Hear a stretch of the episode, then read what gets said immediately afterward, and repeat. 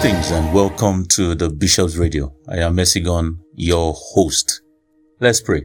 Our Father, God and Maker of all things, we bless your holy name and thank you for ordaining this podcast to bless, transform, liberate, and lift all who come in contact with it. We give you praise because your word is true and you are faithful. Thank you for all the lives that will be touched with this broadcast. We are grateful for the testimonies that will abound. Be forever glorified in and through us all in Jesus' name. Amen. A lot of believers want to do, are eager to do. Do what exactly? Doing in and of itself is not what is important. What you do is what is critical. Something precedes doing knowing what needs to be done.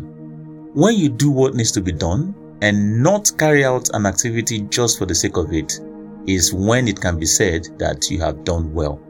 You will be amazed that there are people who do things just for the sake of it and not because they were instructed to do so. Believers live by instruction, God's instruction.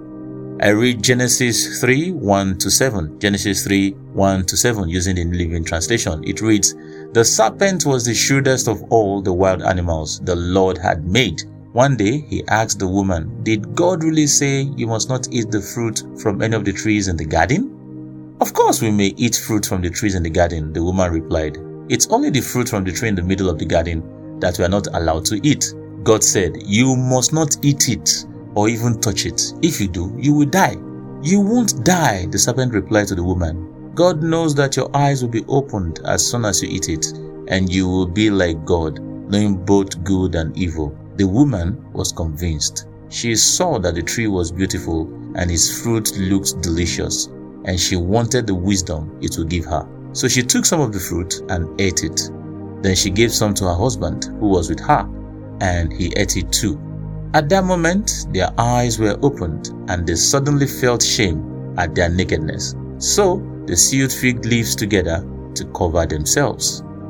In the story I just read, which a lot of believers are familiar with, and is the reason why the world is the way it is, we see that an instruction was given. Yes, but that instruction was disobeyed. There was a counter suggestion, and they ignored the main instruction and followed the lie. She was convinced it looked good to her. She wanted the wisdom, therefore she disobeyed. I have heard some people jokingly say that if not that Eve ate the fruit that they were forbidden to eat, life wouldn't be this hard. The sentiment is true. Then, that is history because a new life has been given to those who believe enough to receive it. Christ has come and his death and resurrection has cancelled out the effects of Adam's sin. Now, all you need do is believe, and you are gifted with salvation. Another simple instruction, and yet some are still not obeying that. Listen to Matthew 4 4. Matthew 4 4, the Passion Translation. It says, He answered, The scriptures say, Bread alone will not satisfy, but true life is found in every word that constantly goes forth from God's mouth. Then, the expected response from us as captured by James in James 1:22, James 1:22 using the Living Translation. But don't just listen to God's word. You must do what he says, otherwise you are only fooling yourselves. This was modeled for us by Christ himself. In Philippians 2 5 to 8, Philippians 2 5 to 8, using the message translation, it reads, Think of yourselves the way Christ Jesus thought of himself. He had equal status with God, but didn't think so much of himself that he had to cling to the advantages of that status no matter what. Not at all. When the time came, he set aside the privileges of deity and took on the status of a slave, became human. Having become human, he stayed human. It was an incredibly humbling process. He didn't claim special privileges. Instead, he lived a selfless, obedient life and then died a selfless, obedient death and the worst kind of death at that a crucifixion. He, Jesus that is, even explained how in John 5 19 to 20. John 5 19 to 20.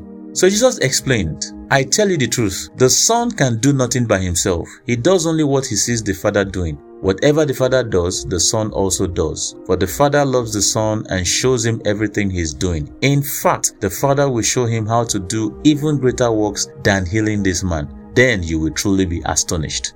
I know the title of this podcast is Hear to Do. Yes, so let's see Habakkuk.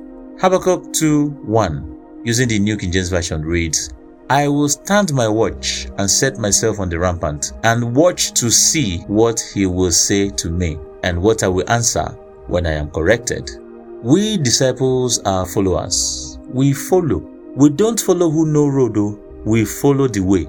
Hebrews 12 1 to 2. Hebrews 12 1 to 2 using the New International Version. It reads, Therefore, since we are surrounded by such a great cloud of witnesses, let us throw off everything that hinders and the sin that so easily entangles. And let us run with perseverance the race marked out for us, fixing our eyes on Jesus, the pioneer and perfecter of faith. For the joy set before him, he endured the cross, scorning his shame, and sat down at the right hand of the throne of God.